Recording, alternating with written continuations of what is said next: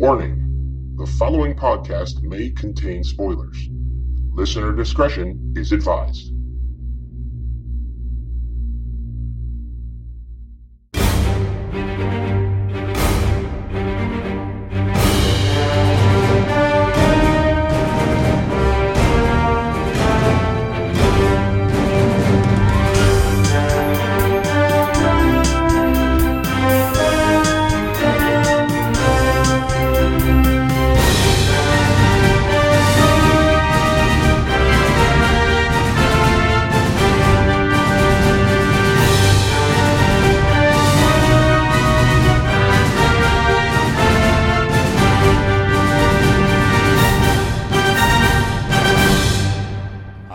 Welcome, primers, to this issue 57 of DC Primetime from the Showcast Spotlight here on the Next Level Podcast Network. I am Ben Beck, And from the Caffeine Crew cast of pods, I am Rob Martin. and this time, when I say it, we promise you a shorter episode. because there's really not a lot to talk about, and next week, probably going to be more of the same. Well, like I said, I will say this. The only thing we, that's a high chance we're going to run long with is because of the news. There's a couple things that we do have to talk about. Um, nothing super insane, but uh, there's a couple big things that did happen while I was away. I just got back from my trip just yesterday. Uh, I was uh, in New Orleans with my wife uh, for our five-year wedding anniversary. Tell us a little bit about that, Rob. Uh, it was actually, uh, like I said, it was pretty damn awesome. Um, like I said, we really kind of just dove in, did a lot of food, um, which was just, oh, dude, beignets. Oh, man. I was Like, going to say beignets, one word. yeah, yeah. Um, but I will say this: uh, I know, uh, I think it was Jackson that was saying he was going to be heading there in the spring. So uh, yes, feel free to hit me up. I, I will, I will send you definitely great recommendations. But man, I will say one of the coolest things, and I'm not a tour guy. I hate doing tours. Uh, we went to the St. Louis Cemetery Number One, which is kind of like the old infamous one there. Uh, and if you've ever saw the movie Easy Rider, uh, there's a very infamous scene near the end of the film. Um, but it was uh, when we got there, we were really excited to make that one of the first things we did. And uh, when we went in, and they're like, "Nope, you can't come in unless you're with a tour group, uh, because they don't do any way to get in there for uh, for the general public without a tour because of rampant vandalism over the last couple years. Uh, all the other, you know, most of the other major cemeteries, it's perfectly fine, but uh, this one, not at all. But I will say, man, the best twenty dollars, uh, you know, I think I have ever spent. That was like an hour long, amazing. Like, holy crap! I never understood how this functioned down here. Very, very different, but very unique and very interesting. So super cool though. Uh, this is an amazing city though. Easily uh, one of my favorites I've ever seen. So That's awesome. Yeah, I was following your trip on Facebook and uh, and such, and I I was jealous, especially especially the pictures of the food. Oh my god, dude! I, I got all I gotta say is, uh, if you are down there or ever find yourself down there, two words: Creole Creamery. Uh, the best ice cream I think that exists on the face of the planet. Um, I, me and my wife both did these little four scoop samplers, like mini scoops, mind you. So four scoops is a lot of ice cream for anybody. But I think I had like a, I had an absinthe flavored, like a lemongrass, uh, a lavender and honey, and then just like a cafe au lait, and it was oh god, man, every one of them was just better than the next. So freaking fantastic! Yeah, absolutely I, amazing. I, I remember that picture in particular. it was a good day for it too. Uh, like I said, not too hot, uh, but man, it got a little humid down there. But uh, good time though. Yeah. No, I'm glad you had a good time. I'm glad that you're uh, you're back and you're energetic into doing this. I know we uh, not a lot of activity on the social media account, and you know you were on vacation, and I had a little bit of a personal breakdown, but uh, apologies for that. Um, you know, a lot going on, but we chalk it up to the Easter weekend that uh, that we didn't have a lot because we're sure a lot, most of you were spending time with your families and weren't really online that much anyway. At least that's what we hope. Yep. So And any bad things that happen, we just blame it on zombie Jesus. That's yes, okay. exactly. Zombie Jesus Day on Sunday. Yes. Uh, but So- yeah, not a lot to talk about this week. Uh, well, a lot in the news aspect of it, but as far as shows are concerned, uh, we have an episode of Powerless. Uh, it seems to be an episode that most of our listeners have already seen. And if you didn't see it, this is the episode you did see. I think This is the but ep- there's still there's still a chance there could be a third episode out there that other people have seen as well. IMDb which is Emily Emily versus Van. Yeah, and That's- IMDb has these episodes all mixed up. IMDb has this week's episode as the the um oh crap, what was the the name of the episode was the um, Dr. Psycho, the emergency yeah, emergency punch up, Yeah, which was the Dr. Psycho um ner- the toxic gas in Charm City, which I think we saw 2 weeks ago. we saw two weeks ago, and I know like Emily versus Van was an episode that IGN reviewed two weeks back. Uh, which is when we saw Doctor Psycho, and then some other people saw Green Furious, which is the episode we'll review in this episode. Um, all I can say is, I, you you know what, you might as well bring this up right now because you were reading something already as far as shows being on the bubble. Yeah, every every year around this time, yeah, Entertainment Weekly does what they call their Death Watch, and uh, they listed the top forty shows that are on the bubble right now, and they listed them in order. Forty being uh, most likely to be saved, number one being most likely to be canceled, uh, and Powerless was number five on that list. It is low on the list, so it's looking like Powerless will not be part of this podcast next year. Nope, I gotta change our banner again. but hey, that means we got a spot for Cress Williams. So That's true. It's very very. So, if that we'll show get some- gets picked up, which we hope it does. I'm sure I'm sure Black Lightning and Jefferson Pierce will become normal staples this time next year. But who knows? Maybe uh, if if it doesn't get picked up and Gotham does something amazing, there's there's room on well, that banner. believe it or not, Gotham is in that forty. Yeah, It's it's high on the list, so it's it's it's it's looking like it's going to get renewed. But it is in that list of forty that's on the bubble right now. So um, again, I think it was 30, 34 maybe on the list. So Uh, it's, okay, it's so pretty it's high pretty up on the safe. list. Yeah, it's pretty safe. But I will say, at least if not, there's something in the news that, regardless, there'll be something in that slot when we come back in the fall. Yeah. Well, we're we're not going anywhere, but when the show shows come back in the yeah, fall. exactly. So Um, and on top of that, we are going to talk a little bit about Teen Titans Judas contract, which I have to say I fucking loved. Oh my god, it was amazing. It was Um, really well done, and so I'm actually looking forward to, to talking about that.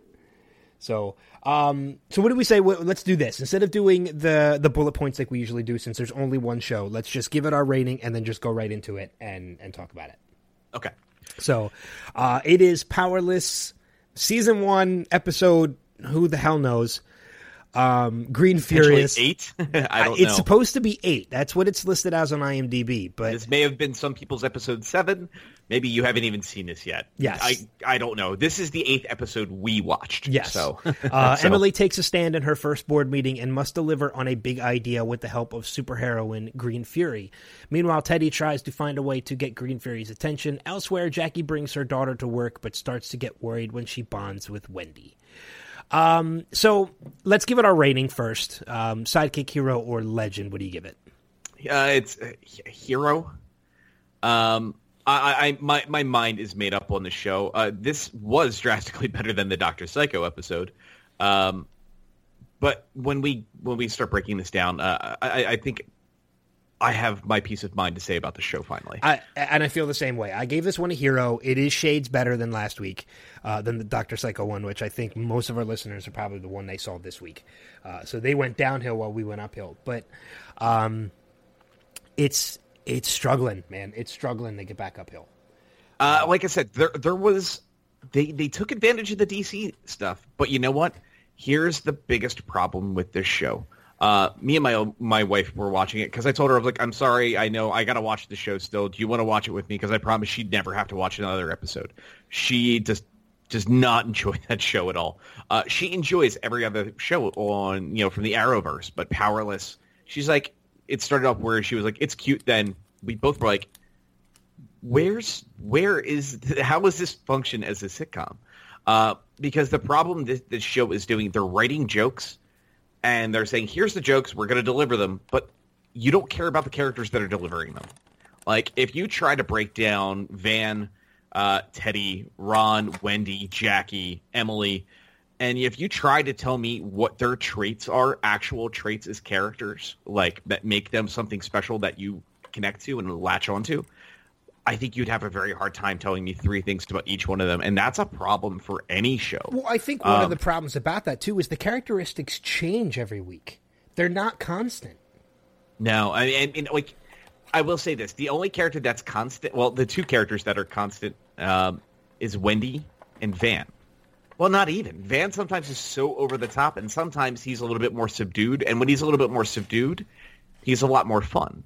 Like when he's that wild card kind of character. Like when we saw, I think the best episode the show had was, um, you know, the the Batman episode when it was Van dressed up as Robin at the end, and it's Emily dates a henchman. That was the best episode this show has had, hands down. Um, and we even got a more subdued version of Van in that episode and I think that worked more. But like they, him being ratcheted up that high, and it's a shame because everyone of the, you know, for the majority, everybody on this cast is exceptional. They they are all really good. The writing is not. Uh, I, I really appreciate, and I get a little chuckle every time I see a little DC nod. Um, but that does not make a good show. Um, that's the downside. Is Emily does, is not a relatable, likable character. She doesn't feel flawed uh, because she's not finding flaws in herself. Everybody else is, but she doesn't. She doesn't see that about herself at all. Um, Um, no, I, I agree with you completely, and like I, I honestly found, um, Teddy and Van to be so outrageous in this episode that they almost got on my nerves. yeah, Like Van was I found annoying this episode, and he's usually between him and Ron one of my two favorite characters in the in the show. But this episode, like I like now, I will say it was very difficult for me to pick a line of the week. Not because there were so many, but because there were like I- didn't find any that really made me laugh out loud. uh, I have no line of the week this week. I- my- the only one I could say, and it and actually came from Van, was like I when I make a funny, you make a laughy. That made me chuckle a little bit. You know, just the word laughy uh, made me chuckle a little bit. But I, like, I honestly found, you know, I, Ron has probably been the most consistent of every of all these characters.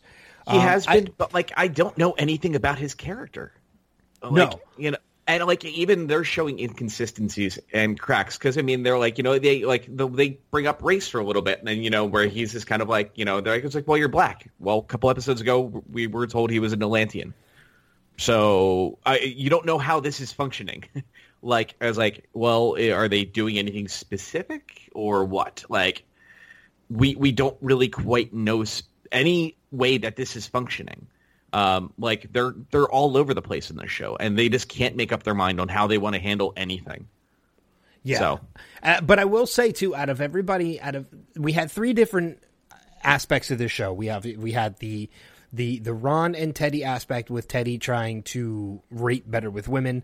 We had the Van and Emily aspect with them in the boardroom, and then we had the Jackie and her daughter with Wendy aspect.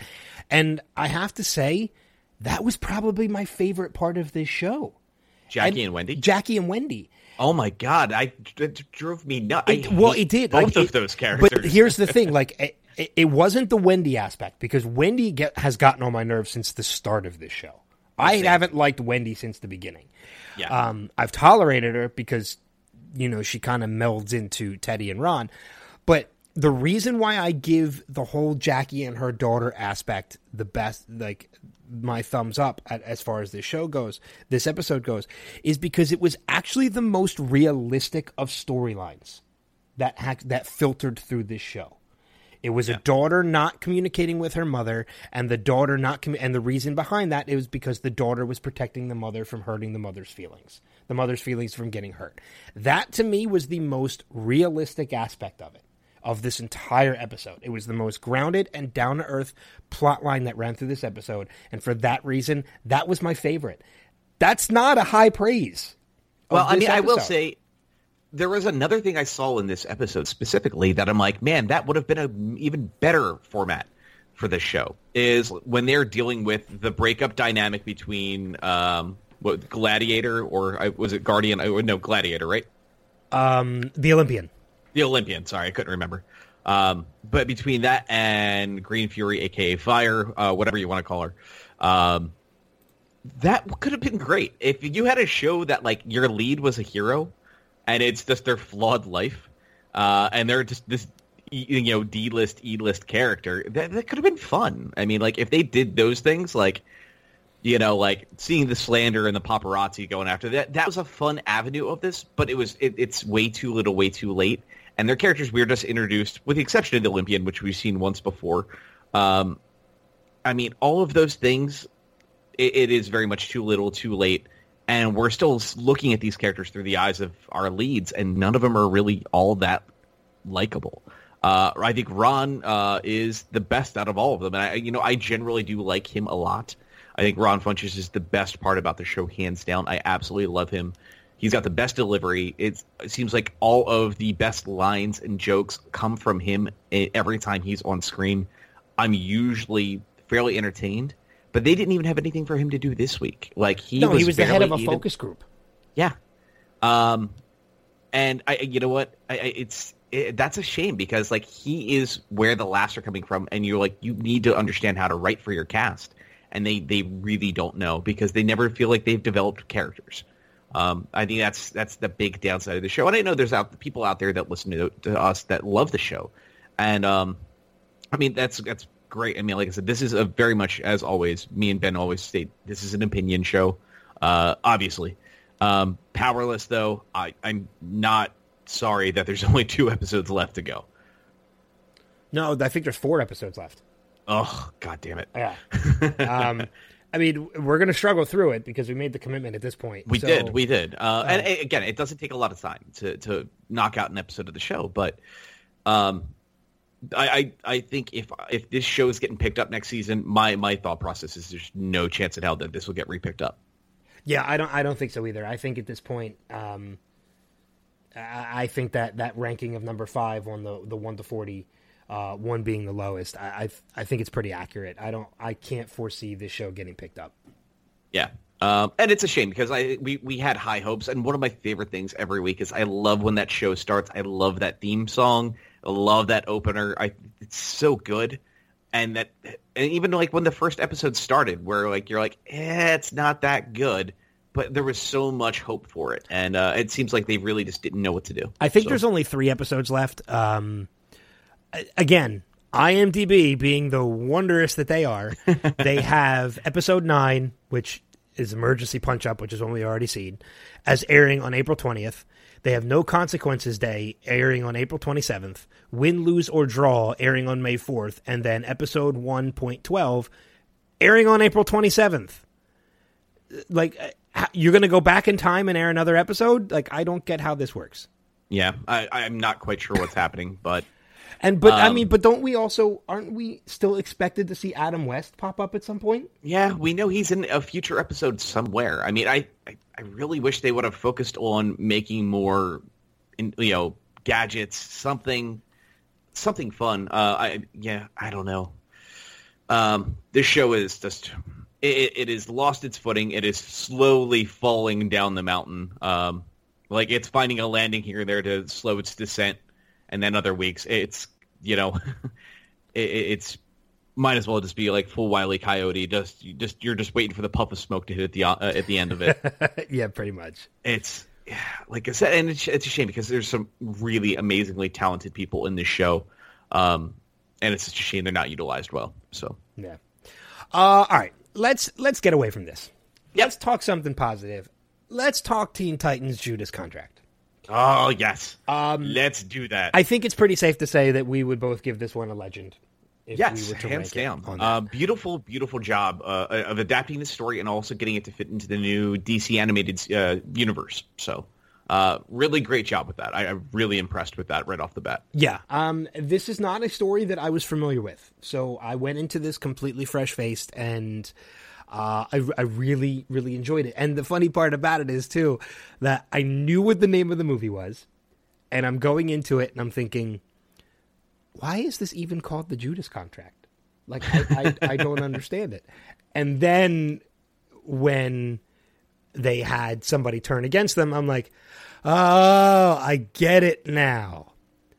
but then I was I was also remembering too, and I'm glad they cleared it up in in the movie because I remember watching the, what was the previous Teen Titans movie before this? Oh, it was just uh, it was Justice League versus Teen Titans. Justice League versus Teen Titans. And I remember, I thought I had remembered Deathstroke being killed off. Um, and I could be wrong about that. I thought I thought that was the case. And then you know Robin confronts him, and he's like, "Oh, make another visit to the Lazarus Pit," and he's like, "Yes, multiple times." So I was like, "All right, that makes sense. Thanks for clearing that up." Mm-hmm. So, um, but yeah, I'm I, I dug this. I really, really, really dug this. Yeah, um, I, I was one of those things. It was just. I never expected we'd get to see this, and I love the fact that they found a way to make, you know, what came before this, as we mentioned, Teen Titans versus uh, you know Justice League, kind of be the precursor to this. So I'm like, how is this going to work? Because it, it kind of feels integral to have Dick Grayson in here, uh, which we haven't seen at all yet, it, it, as far as the animated series, like this version of the extended universe. Uh, he hasn't been present yet. So it was great to see him coming back to the Titans, and we still have Damian Wayne on the team. I think it was a really great way to do it because we got a good introduction to the majority of these people uh, in the Teen Titans uh, episode. So it was nicely handled. I really enjoyed how they're doing it, and we get a nice little tease for uh, the very end of everything too, where we see Wonder Girl joining into the mix as well. So that was a really nice touch uh, even in this flick. But they did a really good job with balancing everything. It was great to see them do, uh, you know, Starfire. So you know, we have Kory and Dick and seeing their relationship play out, which was something uh, that I think a lot of people wanted to see. Uh, for a very long time, you know, we see this in things like the old Teen Titans cartoon and Teen Titans Go played up but actually seeing the adult relationship between the two of them was I, uh, handled wonderfully. And I actually liked a lot of the interaction between them too. Like, uh, you know, and it was funny because there was actual adult conversation that happened in this. Um, you know, at one point, like in the beginning of the movie, when um, you know Nightwing says to Starfire, "Let's pull out that new move you taught me," and she's like, "Really? That might be kind of weird in front of the other." You know, the other Titans. And he's like, no, no, that's not what I'm talking about. You know, like I I loved that interaction between all of them. It was it was adult, and I like seeing adult thrown into these animated these animated movies. Yeah, they weren't afraid to touch on this stuff, and, and like I said, and it still works. This is very much a if you view this as a young adult or like or like what they you know for a lot of book stuff out there too, a new adult.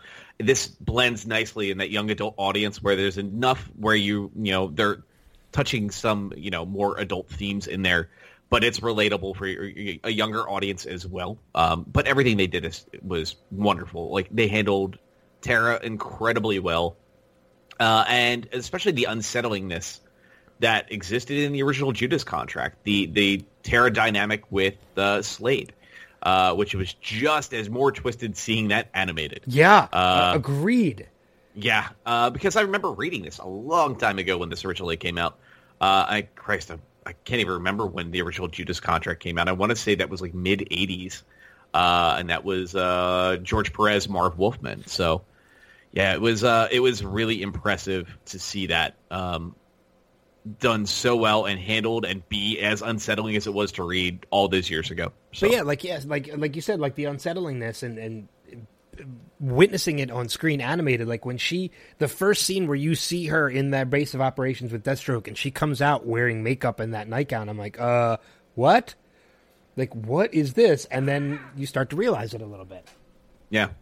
And this uh, oh, to go back into this uh, so 1984 was when the judas contract originally came out. That was tales of the teen titans 19 uh, number 42 through 44 and the teen titans annual number three. Wow, this is a story that's that old yeah, 1984.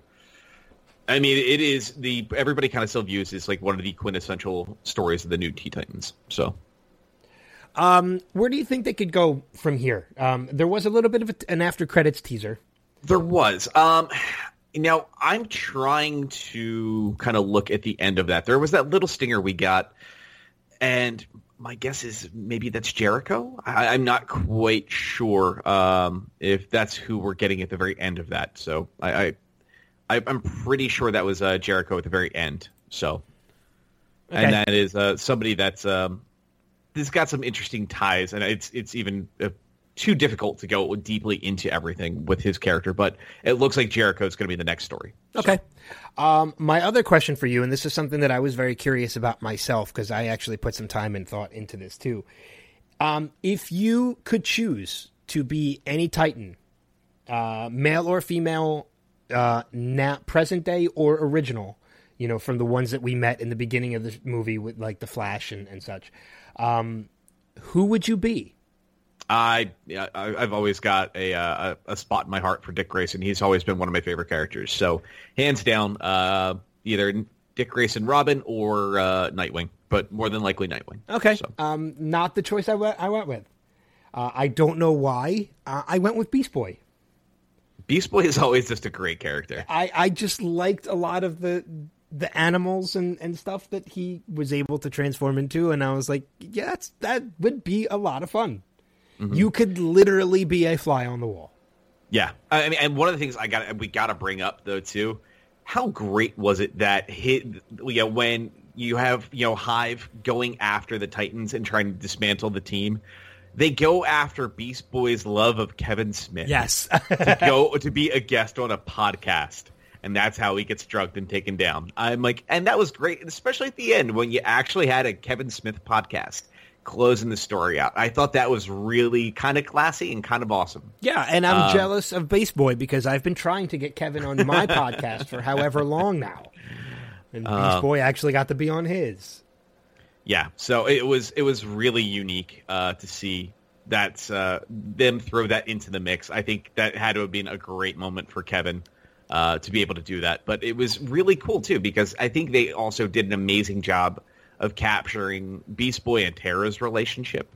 Um, I think honestly too, if you ever get a chance uh, for folks out there, go back to the Teen Titans animated series that had the Puffy Yumi um, opening song that was from years ago. That was the precursor to Teen Titans Go. They did a beautiful job too over like the course of like four or five episodes. It was most of a season actually, where they did a Judas contract story, uh, like in a very different version of it, but it was quite exceptional.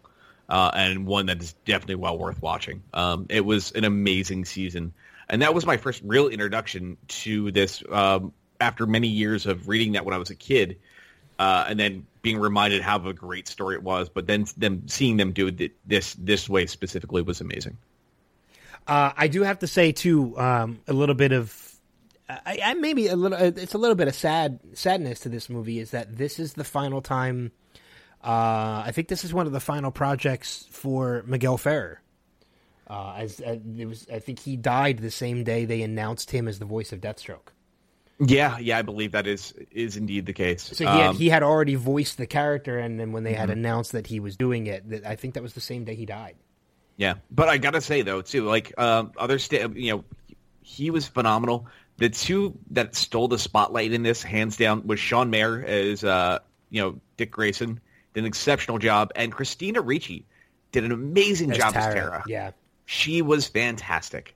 Um, really, really, absolutely blown away, and I really love uh, the casting for Damian Wayne, Stuart Allan.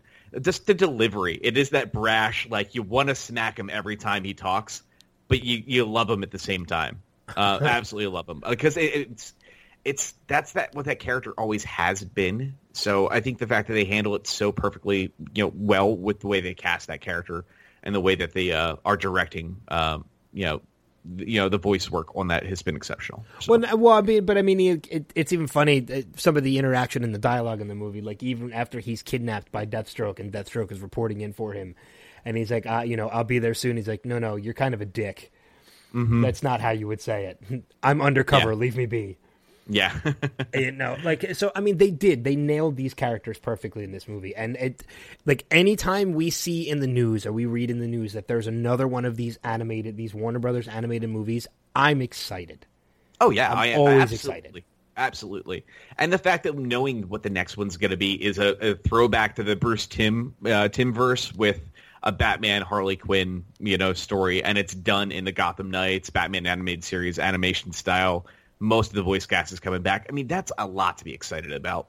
It's kind of like our lost episode, you know. yeah Um, so and the fact that they're willing to go back and do all these things, I mean, I, I got to give them so much credit because when I was, I think when they originally brought in this whole idea of the new animated universe that they're doing with uh, Sam Register and Sam Liu, um, I was really worried because I really love Paul Dini and Bruce Timm and what they've done with the animated stuff when they decided to start breaking away from them. And I'm like, oh, please don't screw this up. um, and uh, yeah, it's been all of it has been exceptional. Yeah, it's been really, really well done, and I, I can't wait for the next one. And like I even said too, like I, if only they would have done the the DCEU movies this way, I would have been more excited for them. But it, it is still cool seeing them in live action format, and I can't mm-hmm. take that away from some people that love those movies. That's very true. But yeah, no, there's a like I said, I, I you know glowing recommendation for the Judas Contract. It, it's an amazingly adapted story that really holds up incredibly well to even now, and uh, they do a nice job, even kind of looking back into the past of some old characters. I love the fact that we get a five years beforehand scene where you see Dick Grayson and Starfire meet for the first time. And you have like a you know Kid Flash in the mix there, and you know how you have Bumblebee and all this. So that was a really kind of cool touch and then jumping ahead additional five years and seeing how the team's changed. I think it was really cool. Yeah, yeah, I agree with that. Um, before we talk about news and everything, I know this is off topic of what we talk about, but this is something that I want to make. I want to make a declaration about, and I know our listener Paul uh, is in full agreement with me on this. And Rob, I don't know how you feel about this. I'm bre- I'm breaking away from DC for a moment. Uh, we've broken away for Star Wars and stuff like that. I know it's kind of against protocol, but I'm switching to Marvel for a second. Uh, because this is fresh in my mind, and I, I want to see what your opinion on this is, is if you have seen this. I finally got the chance last night, and I'm curious what the rest of our listeners feel about this. That's why I'm bringing it up here. I finally got the chance last night to see Logan. Have you seen it yet? No, but I have access to it. You do. Um, I and I know Paul um, agrees with me on this because we've actually messaged back, we've commented back and forth on uh, on Facebook about this. I have to say, as much of a bigger fan I am of the Marvel Studio movies, Marvel movies over the Fox and Sony movies, Logan from Fox, I think easily my favorite of any Marvel movie that has been done so far that is a very glowing recommendation. And everybody I've talked to that has seen this too is said, regardless of where you stand currently with like any of the X Men films, they said you owe it to yourself to watch this. It it completely stands alone from any other X Men movie. There's a couple small references here or there, but if you've never seen them, it doesn't take away anything from the movie. The movie itself, like I, I want to watch it again. Like that's I'm and don't get me wrong, I'm a huge Guardians of the Galaxy fan and Deadpool. Like I loved them both, and I can't wait for Guardians 2, which is like two weeks away. But this, oh my god, it's that close! It's like it? it's like 17 days. It's a little oh over two god. weeks. Um, Dude, everything's about to start hitting now. And they've like, already Wonder Wonder Woman's right around the corner as well. All and they stuff. and they god. just announced today Marvel is bringing James Gunn back for Guardians 3. Oh god, they've damn. already announced the third one, and the second one hasn't even hit yet. So, all right, um, but this movie is it's funny, it's dark, it's gritty, it is extremely brutal. Like, yes, there is a kid in it. It is not a kids movie. Well, X twenty three, man, she's she's uh she's a kind of an awesome character, and the movie will make you cry. I'm I've been hearing that, so um, so I, I just wanted to get that off my chest, and I'm very curious again to break away from the DC. What our listeners, if they've seen it, what they think of the movie as well. Yeah. Uh, and you know, because we broke away, I, I know where you're going. That's why I did it. We have to. We have to. Man, the Last Jedi trailer hit too. I wanted to open with that, but I'm like, if we have a moment, because we really it, news is going to take us about maybe ten minutes to wrap up, and so we're filling uh, some time. Yeah, we're filling some time. Uh, and Christ, I could probably do an entire episode next week just off of the the Last Jedi trailer. Man, uh, that was uh, that was something else. Uh, what, what what was your thoughts on that on that trailer itself? Um, I, it gets me excited again. I mean, it, I, I've I think I've made this declaration. I think I made this statement. I don't know if I said it here or if I said it on another podcast. I can't remember because sometimes all the podcasts blend together. I was not a huge fan of Rogue One. Um, I was a much bigger fan of Force Awakens than I was of Rogue One. Rogue One, I found, and I know you completely disagree with me on this, but I found the first half of the movie very boring. Like I almost fell asleep twice in the theater watching it. This trailer gets me excited again for Star Wars. Um, you know, it's characters that I know, it's characters that I recognize, and maybe that's why Rogue One kind of bored me a little bit was because I didn't know any of the characters. I don't watch Clone Wars or anything like that. Um, but this trailer once again gets me excited. Uh, it doesn't show a lot of the story, but that goes back to you know Force Awakens. Force Awakens teaser did the same thing. We didn't. It took about like another month or two before we got a full on trailer that kind of exposed a little more of what the story is. Yeah, and you know what? Like a shameless plug here, but uh, the the most recent episode of the Caffeine Crewcast of Pods, one of the big discussions we have is uh, you know harm that trailers can cause, and we said the gold standard of teaser trailers and trailers as a whole was that very first Force Awakens trailer, and he said it, it, out of all recent memory, that was the one that built up the excitement, told me nothing, but had me on the edge of my seat guessing and trying to figure out what was happening, and this did it again. Yeah, yeah, exactly. So I, I mean, I'm I'm definitely excited, and I can't wait now until that next trailer drops. I know it's going to be some time. Yeah, um, yeah. But you know, Star Wars Celebration was this weekend, so of course they had to put a teaser trailer together for it. Mm-hmm. And I'm jealous of two of our friends because they were down there for Star Wars Celebration. Uh, Mannix, who's been on this podcast before with us, uh, him and his his girlfriend Amanda were down at Star Wars Celebration this weekend. Mm-hmm. Um, I actually have a couple friends who are at Star Wars Celebration this weekend. My friend Ryan was out there too. My friend Ryan, who does an amazing, and you'll love this story, who does an amazing Mark Hamill from Force Awakens, uh, Luke Skywalker from Force Awakens cosplay. No joke, no joke. He got approached by Mark Hamill's brother at Star Wars Celebration and was told by Mark Hamill, "You look better as Luke than Mark did." that is high fucking praise. That's that's pretty awesome. He told me he said that was the moment of the weekend that he got approached by Mark Hamill's brother and said that. And he made the local news. Like there were people who legit thought it was Mark Hamill. That's that's fantastic. So I mean, like he grew his hair out, he grew the beard out. Like it's not fake. It's all 100% real. He grew it out, he grayed it, everything. He looks fucking legit. That's great. And That's he fantastic. had an amazing weekend because of that.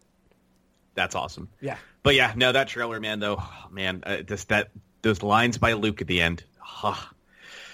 Yeah, we didn't hear him say a damn thing in that last movie. Just the, what we even get from the trailer from this, you're like, okay, I'm interested in that poster, man, that they released. Man, I don't know, uh, like it just it, it makes your brain start questioning what's going on. But regardless, that's for another another podcast. Yeah. Uh, and we could go on at nauseum about this. But uh, the the funniest thing about it is too, I didn't get to watch the trailer right away, but immediately after I got like the news report that it was, I got you know I got the news headline that it, uh, you know that the trailer was online and everything. Within like five ten minutes, easily five to seven, maybe even ten people changed their status to breathe. Dot dot dot. Just breathe. Mm-hmm. The opening lines from the trailer.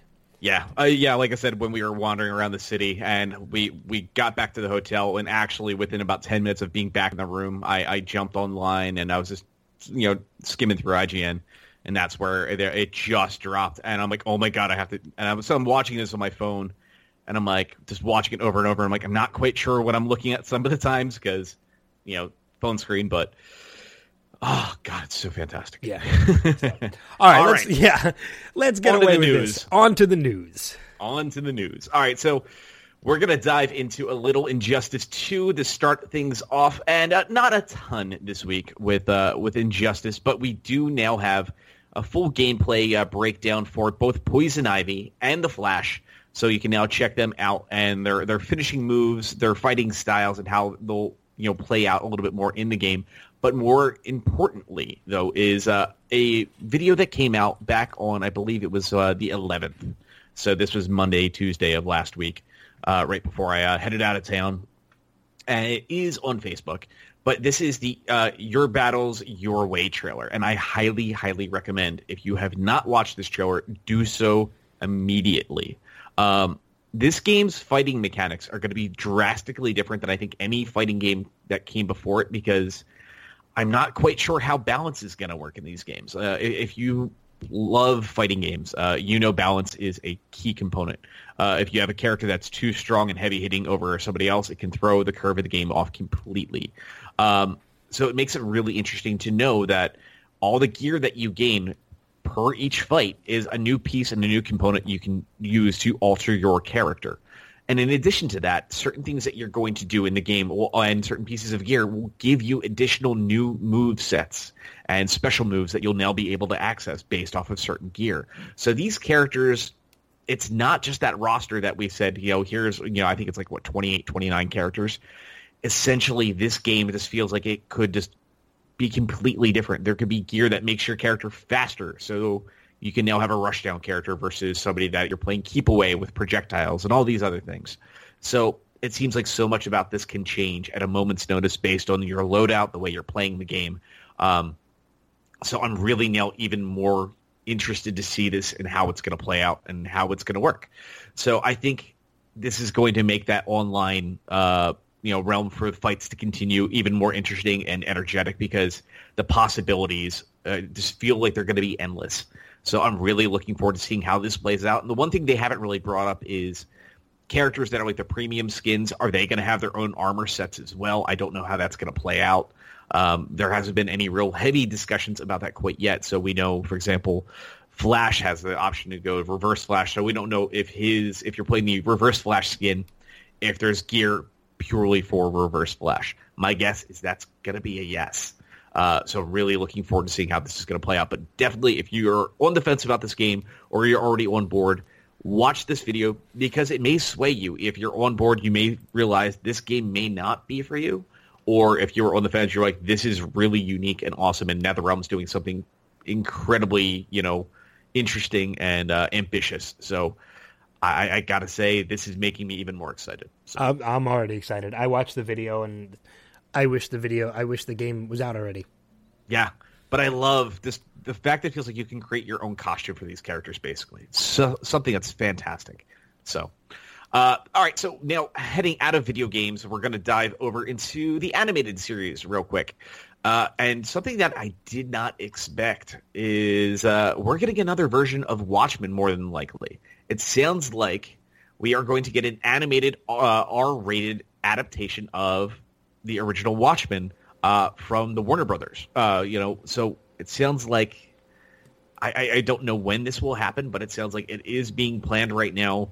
Um, and they are looking for people to help uh, put this together. But this definitely sounds like it's going to be planned and it will be coming. So, uh, but they said it will be the most faithful adaptation of Watchmen yet and they said the animation style will absolutely 100% mirror the original book. So this could be something really amazing because I absolutely love uh, Zack Snyder's version of Watchmen, uh, especially the director's cut. And if you've ever seen the Tales of the Black Freighter version of it too, uh, just an exceptional movie and really one of those things that really put him on the map. So, um, but yeah, this is uh, something that could be really fantastic, and I really hope it's even more faithful because uh, that is such a stunning piece from Alan Moore. Uh, not only nailed that, but one of the greatest things in the world that everybody's been waiting for for ever and a half.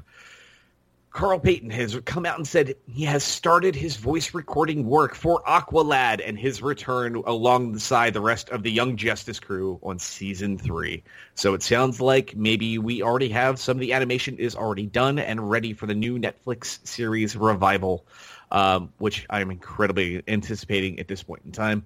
But the fact that they're already at the voice recording point is uh, a really good sign that things are moving well. So just be ready and be prepared. I got to get on that.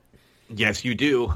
it's kind of difficult because another series just released that I really want to watch, and that's probably what I know. watching when I'm done. I watched the first episode, and I'm sure we'll bring that up. Uh, another Netflix uh, revival, I would assume. Uh, yes. Uh, is, it the, is, it the, same one?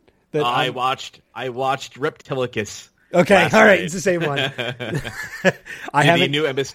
Oh, the new MST3K has been it's just wonderful. I haven't had a chance to watch it yet, but I'm very excited to. So uh, the first episode was on point. It was it, it's great, and uh, yeah, Noah is is exceptional. So Jonah or Jonah, not Noah. I actually um, I went to um, the RiffTrax live last Thursday of Samurai Cop, and holy shit, that is a horrible movie. oh, wait till you watch this one. Oh, Even better. Can't wait. Um, but all right, so heading over into the film universe, uh, a little bit right off the bat is for Gotham City Sirens. There's been a lot of people trying to throw their hat in the ring for Poison Ivy. Now we have yet again another one. That being Bryce Dallas Howard is seemingly interested in uh, trying to uh, overthrow Megan Fox for the role. We still don't even know if, if Megan Fox is if that's actually somebody that's being actively courted or not for Poison Ivy. But uh, if they have the option for Bryce Dallas Howard, I think that could be quite exceptional. I Um, would love to see that cast. If casting. you have the choice between Bryce Dallas Howard and Megan Fox, you go Bryce Dallas Howard. Yeah, hands down. I've met Uh, Megan Fox and she's a bitch. so therefore, like even with Turtles, when she was cast as April O'Neil, fuck that noise. I'm I'm cursing a lot this episode. I'm, okay. I'm venting a lot this episode. So my apologies for that. Uh, but yeah, so Bryce Dallas Howard is, definitely seems like she's uh, she has some interest into that. But the biggest thing for her is I know she is worried uh, a little bit if she does throw in for that. Uh, you know, she wants to make sure the character is intriguing and is in depth, and it's just not like this eye candy character. Uh, she said that is the biggest thing for her bef- above all else before she does indeed decide if that will be something she would actively try to pursue. So. Uh, jumping over now to a little bit of discussions on Green Lantern. It sounds like now uh, one of the other people that's trying they- their damnedest now to get into uh, the uh, the role of John Stewart is uh, Sterling K. Brown. So, uh, like I said, we have a lot of people that have been throwing their names in for this, and like I said, I have a high you know thought process that Green Lantern right off the bat it needs to be a good script before it ha- can be anything else. Everybody else needs to wait wait until they see a good script before they attach themselves to that movie. Um, I love the ideas of what they're talking about doing with this. This is Lethal Weapon in space, and I'm like, perfect. That's the Green Lantern Corps I want to see. Um, just just do it do it well. Then let's worry about the casting after the fact. Yeah. So. Uh, but now jumping over to now to a little bit with Dwayne the Rock Johnson, he's now talking a little bit more about Black Adam, and uh, basically saying, you know, what we decided to do is create a scenario where Black Adam has a standalone movie, and Captain Marvel Shazam has his own standalone movie. We're building our world that way, and then we can come together at some point. Uh, so obviously a Shazam film, a Black Adam film, and then a Shazam versus Black Adam film. And we still don't know where this is going to or how this is going to tie into the DC Extended Universe. Um, I think they did say a little bit more is uh, we've had great discussions with Geoff Johns over at DC. This is really fun, cool time for DC fans right now because they're world building. Uh, we're seeing that with Wonder Woman and Aquaman. Uh, we have a few more surprises down the line, uh, but this more than likely will be tied in somehow. So, uh, so it's just a wait and see. And obviously, we got to give uh, mad credit to to Dwayne Johnson as I believe uh, what is it? The Fate of the Furious uh, overthrew Star Wars uh, Force Awakens for highest gross for a weekend. Yeah. Uh, so uh, kudos to them. Uh, I still have zero interest in watching it, but kudos to them I for know that. you do. And so, hey, I, I watched seven. That is the only one I've watched. I still don't get it, but it's okay. um, uh, jumping over a little bit to some discussions with Justice League. Uh, I'm going to make sure I get do my best in getting this across. Michael McHayton, uh, or McElhayton, uh, from uh, who plays, I think it was uh, Royce Bolton on Game of Thrones, does indeed have a role in Justice League, and uh, specifically, um, there's some talk that let me see. Ah, I had it. I had it highlighted. I lost it, and I lost it. All right. Well, that's cool. But it sounds like it sounds like he has ties to the apocalyptic hierarchy somewhere in the mix. So it sounds like he will definitely indeed be playing someone on the villain end of the spectrum. So uh, we don't know who that may be at this point. So it's a wait and see. But it sounds like he will be someone with the forces of apocalypse. Uh, a little bit of coming out uh, now from Aquaman, and specifically, there was a really great shot um, recently with uh, that was trying to see who it was. It was Patrick Wilson, who we do know is playing Orm, which is uh, Ocean Master, and then we also have a nice shot with Jason Momoa, obviously as Arthur Curry, and specifically, I guess we're trying to now get a little bit more information as far as which version of Orm we're going to be getting. Um, it's a big wait and see. Um, but it seems like we're going to get a little mix of all three versions of the character. So, uh, most common relationship between Orm and Arthur is one centered purely on jealousy when Arthur firmly establishes uh, himself as king of Atlantis and Orm seeking to uh, you know usurp him. Uh, then the more recent version where we've seen Arthur kind of walk away from Atlantis and turning over uh, the kingdom over to Orm specifically. Uh, so we're not sure which version we're gonna get, but it sounds like you know they're they're looking to try to blend uh, mo- multiple versions of this character and kind of get everything linked together. So it sounds like the Aquaman we're going to get is an Aquaman that has walked away from Atlantis. So we will probably see him going back to ruling, uh, ruling at some point in his film. Uh, maybe we'll already get a tease of that in Justice League. So it's a wait and see. But my guess is uh, he hands the the crown over to Orm, walks away, and then when he comes back for his crown, that's what spurs the fight between the two of them. So. Uh, in addition to that, real quick, sticking with this, uh, there is additional casting now. Uh, King Nereus has been cast also for Aquaman, and that will be somebody that we've recently seen over on Arrow, that being Dolph Lundgren. So we'll uh, we'll also get to see him joining the ranks. So this will be kind of awesome to see this play out. Uh, I think James Wan has got a high chance of making something really special here. So uh, I think that wraps us up as far as everything in uh, the film universe. So we'll jump over to the TV side of things. We'll start off with Supergirl, and uh, two really exciting things right off the bat. Uh, and we know now we will be seeing Calista Flockhart return as Cat Grant, still in the back half of season two, uh, and it will be for a mini arc, not a single episode. So we know we'll definitely be seeing her probably for uh, my guess is we'll see her in two episodes, probably close to the end of uh, finale time. So, but not only is she joining the cast for the back half, but we did get confirmation Tyler Hoechlin is coming back as Clark Kent, aka Kal El, uh, in the finale of Supergirl this season. I so, would scream um, pleasantries if it wouldn't freak out my cats and, and annoy my neighbors. I am so, so excited that he is coming back.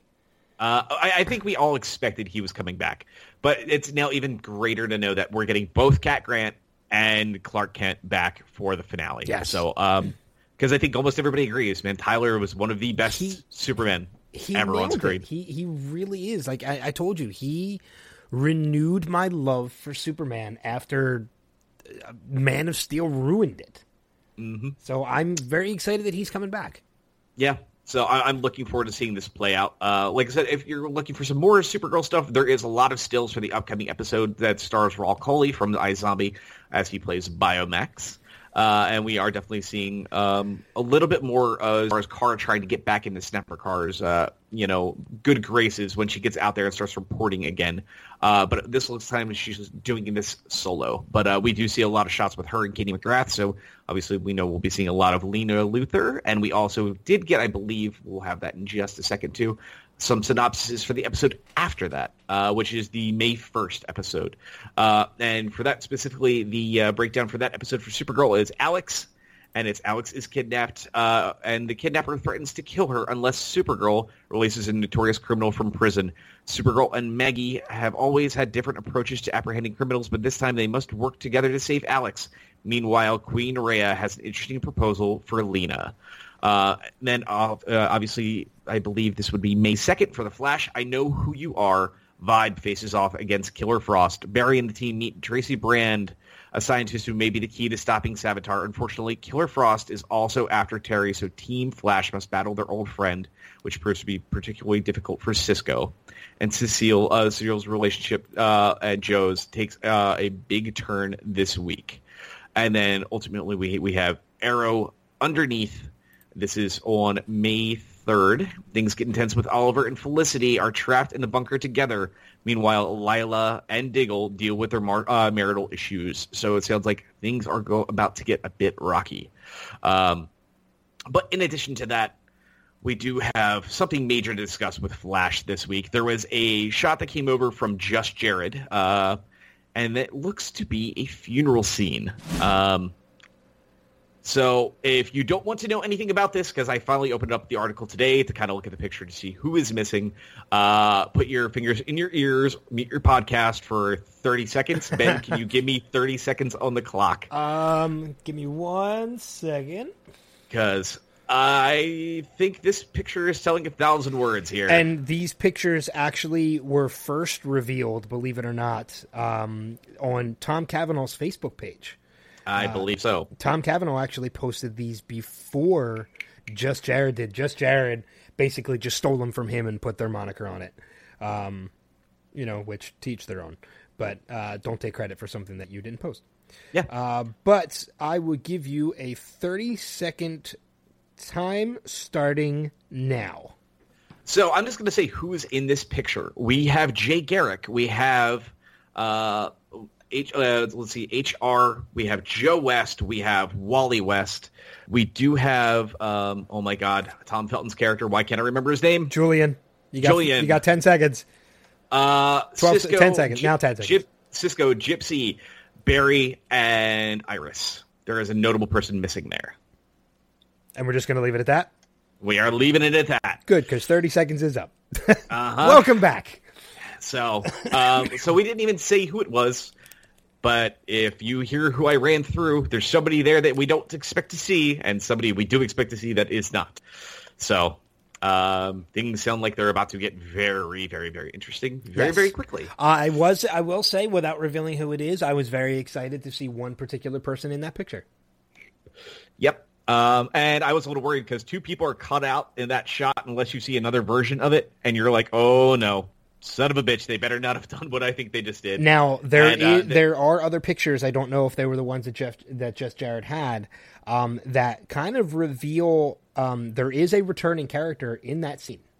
Mm-hmm. Um, that it looks like Barry is leaving with at in that scene. So um, it'd be very curious to see where this season is going to go. I don't know where they're going to end it.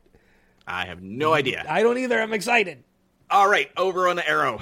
Um, so Arrow, we do get some cool news. Uh, so By the by the way, news taking 10, 15 minutes. My ass. sorry, no, it's it's fine. We missed a lot while we were gone. we did, and this is all in the last week. We only are like short by one day. That's it. So, uh, but Rick Gonzalez and Julia, uh, Juliana, uh, Har, uh, God damn it, Har, uh. Yes, I believe. So Wild Dog and Dinah Drake are becoming season regulars for the show's sixth season. They are not going anywhere, which I'm kind of surprised because I didn't expect to see Dinah Drake stick around. But so two canaries, maybe we'll wait and see. Well, we have a canary and a siren, so. But I'm happy to see that Renee is not going anywhere. He's one of my favorite additions to this season, hands down. Um, but also, in addition to that, something else massive uh, is with Arrow, right for the season finale. Uh, in order to take down Prometheus, he is going to turn to very unexpected allies. Not just ally, allies to take down Prometheus. Uh, very specifically, ah, I can't believe we're going to say this. I do. Slade I- I- Wilson, yes. Manu Bennett is returning, and he's even been trolling his fans on uh, over on uh, Twitter. If he says, "Nope, I'm still in uh, Auckland. I'm filming uh, season two of Shannara Chronicles," and uh, he's just like, "Can't be me on set. Absolutely not me on set." And then, uh, you know, um, somebody has a shot of him in Vancouver uh, getting out of a Lamborghini. He's like, "He's here filming." And he's like, nope, not me at all. He's like, but I do love that Lamborghini. That's a gorgeous car. Whoever owns that car should be really happy with themselves. um, but it's the fact that he's having a lot of fun with people on this. But uh, we got that tease uh, a couple days ago um, when we saw the helmet laying on the ground, which is uh, pretty amazing to see. But not just him joining in the fray. Uh, Katrina Law is also returning as I- Nyssa to take down Talia al Ghul in an epic showdown as well. I am more excited about this than I am Manu Bennett. I'm not gonna lie. Uh, mainly because, and this is me humble bragging again. I've met Katrina twice. She is an absolute sweetheart, and I'm so excited to see her back on the show. Yeah. So very happy to see both Katrina and Manu Bennett returning because uh, they were some of the best highlights of this series, hands down, and have them pulled in for one of the best seasons uh, is exceptional. So very happy to see that. And they did say right off the bat, uh, Bennett was not happy at all with uh, the portrayal of his character when the last time we did see him, uh, I believe that was in season three, um, when we got that little bit, or was it season four? I can't remember. When we did Technically, it him. was during Invasion. But Well, no. Well, I mean, when we actually saw him without a mask on, when we went back to Lian Yu with uh, Speedy and Oliver, uh, he was not very happy with uh, how they handled that. Neither apparently was the show, and they said we are definitely making sure we are not treating the character or wasting the villain the way he was in season three.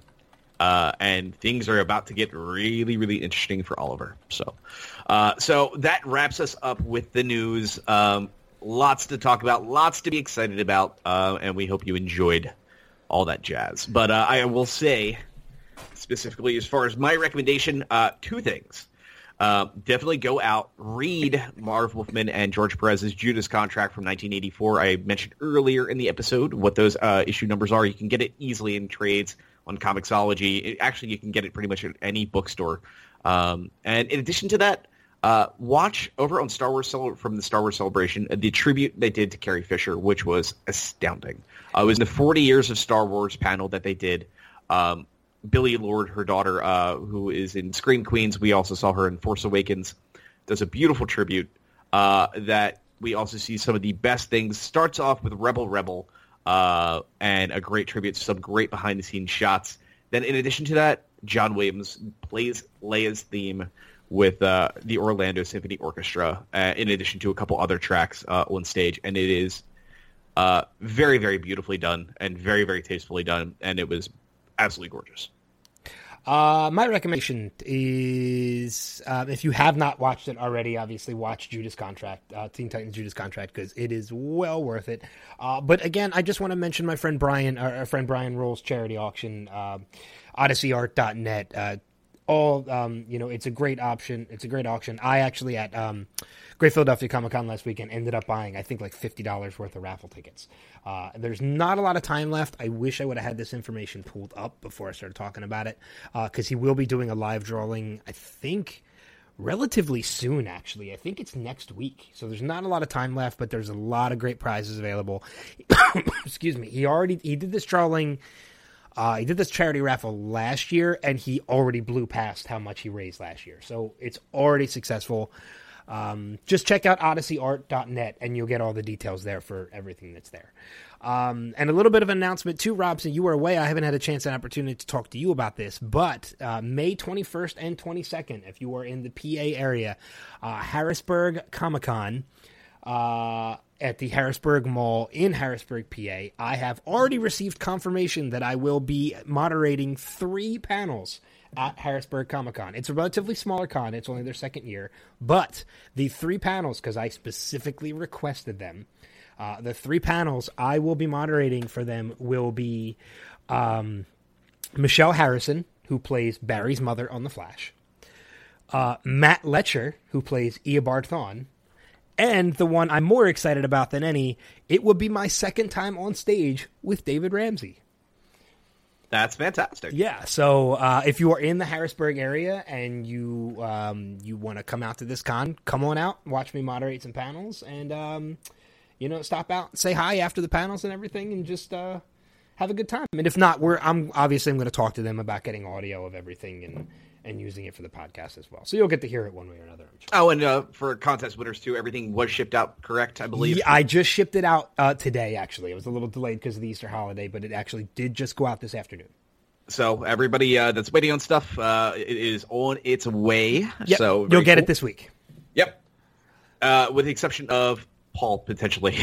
uh, no, I, he... I, I sent his priority FedEx, so he, ah, perfect, perfect, he should get it within a couple days. Excellent, good stuff. So, uh, uh, cheap plugs. Yeah. yeah. uh, you can check out my other podcast, the Showcast Spotlight, here on the Next Level Podcast Network, nextlevelradioonline.com. Uh, or facebook.com slash next level radio online. Uh, that, that is our celebrity interview podcast that we do. Uh, a couple upcoming interviews that we have going on. Um, I'm actually really excited for. it. One of them is Ernie Hudson from Ghostbusters uh, currently on the Fox show APB, which is not on the good list of being renewed. Uh, but believe it or not, one that was just confirmed today, we're going to be talking to Xzibit, Um, the rapper who is on Empire right now, former host of Pimp My Ride, which is the first question I'm going to ask him, is to pimp my ride. Uh, but yeah, nice. uh, nextlevelradioonline.com. And of course, you can check out the Facebook page for this podcast, facebook.com slash DC Primetime. Uh, as for me, um, obviously the other podcast I do also on Next Level is the Caffeine Crew cast of pods. Uh, this was our final episode that is going to be multi-topicked. Um, so episode 36 just came out about a week ago, uh, and we do kind of more or less it's two kind of topics. We we stick in the film universe in the first half of the show where we discuss trailers. Uh, we actually do something kind of fun, which was gender swapping uh, a film and seeing what the outcome would be. Uh, and it was actually quite interesting. And we Didn't they already do that with Ghostbusters? we actually made it. We did make a joke about that. Okay. Um, so, uh, so it was a ton of fun to do. That was actually a really interesting thing. But uh, just to put this in your, your head to think about a gender swapped version of Fight Club uh, and how different that movie would have panned out. So very interesting. Um, but then we also did this with the uh, classic film Clue, uh, and uh, one of our uh, members on the show actually cast the whole movie as well. And uh, some very awesome casting choices. So it's a really fun discussion. Second half, we full on nerd the hell out. We uh, we decide and create D and D characters for each other at the table, and then we discuss some of our favorite war stories from tabletop games and LARPs in the past. Uh, but next month, um, actually, we may even be recording this in a couple weeks. So wait and see. Um, we are switching to the new format, which is sim- single topic, like we did with the Disney episode uh, two episodes back. But the first episode in the uh, new format is going to be the wonderful world of Joss Whedon. So I'm really excited to dive into that one, where we will be going through uh, all the things that uh, he has done and uh, talking about our favorite highlights, lowlights, and uh, what's to come. So obviously, little crossover because we will probably be talking a bit of Batgirl. Um, but in addition to this, make sure you head over to George Shaw Music to check out George Shaw's tunes. Uh, and we thank him each and every episode for the music you hear in the opener and uh, our outro every week. Yeah, for sure.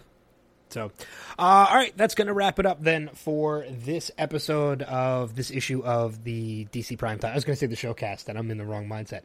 Uh, for DC Primetime, apologies again for my over cursing this week.